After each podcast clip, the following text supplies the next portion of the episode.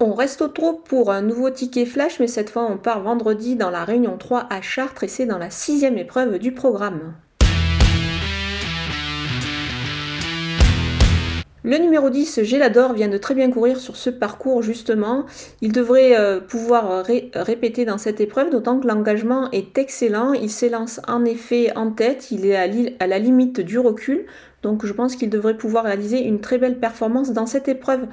Euh, il, est associé à un driver euh, qui, euh, qui, devrait logiquement en tirer la quintessence. Il sera déféré des postérieurs comme lors de ses deux dernières tentatives.